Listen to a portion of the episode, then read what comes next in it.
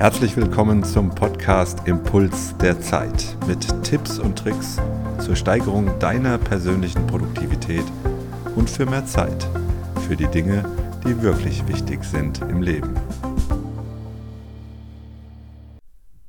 Du kennst das bestimmt, das leidige Thema der Prokrastination oder der Aufschieberitis. Was, wenn ich dir sage, dass Aufschieben auch gut sein kann? Darüber wollen wir heute im Impuls reden. Wie jetzt? Aufschieben kann echt gut sein? Ja, das hast du schon richtig gehört, denn es gibt echt gute Gründe, dass man auch mal eine Aufgabe aufschiebt. Stell dir einfach mal vor, du sitzt seit längerer Zeit an einer Aufgabe, beispielsweise schreibst du an einem ausführlichen Projektbericht. So langsam kehrt dann eine Art Müdigkeit ein, dir fehlen Worte, und du merkst, dass du irgendwie immer mehr Zeit brauchst, um die Inhalte, deine Worte aufs Papier zu kriegen.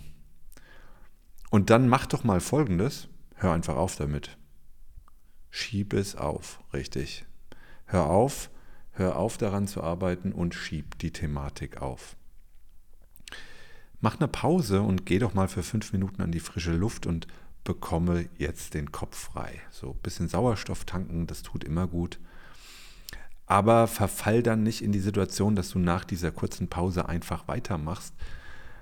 Jetzt schiebst du nämlich mal strukturiert auf. Und ich zeige dir jetzt eine Technik, wie du mit Aufschieben wirklich 2 Fliegen mit einer Klappe schlagen kannst.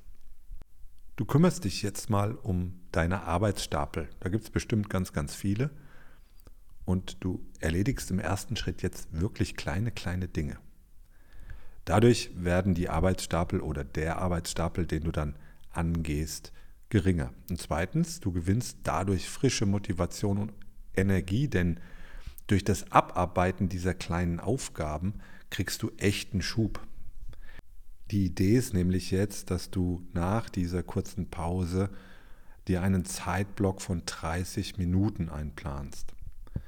Und den teilen wir ein bisschen auf, nämlich in 20 Minuten und in 10 Minuten. Und in den ersten 20 Minuten kommt jetzt die 2-Minuten-Regel zum Tragen. Du kannst dich erinnern, da hatten wir in der letzten Woche eine Podcast-Folge zu, die 2-Minuten-Regel und was das für eine kleine Waffe ist. In diesen nächsten 20 Minuten erledigst du nämlich jetzt kleine Aufgaben, nämlich die nicht länger als 2 Minuten in Anspruch nehmen.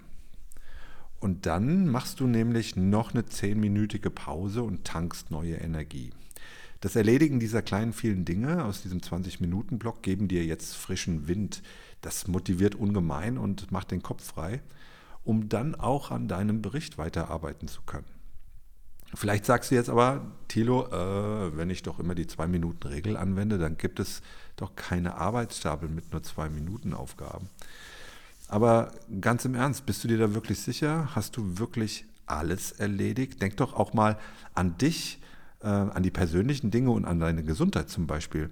Es muss nämlich nicht immer nur Arbeit sein. Pack doch zum Beispiel Reste für das morgige Mittagessen ein. Mach eine kleine Dehnungsübung. Schneide deine Fingernägel oder räum schnell deinen Schreibtisch auf.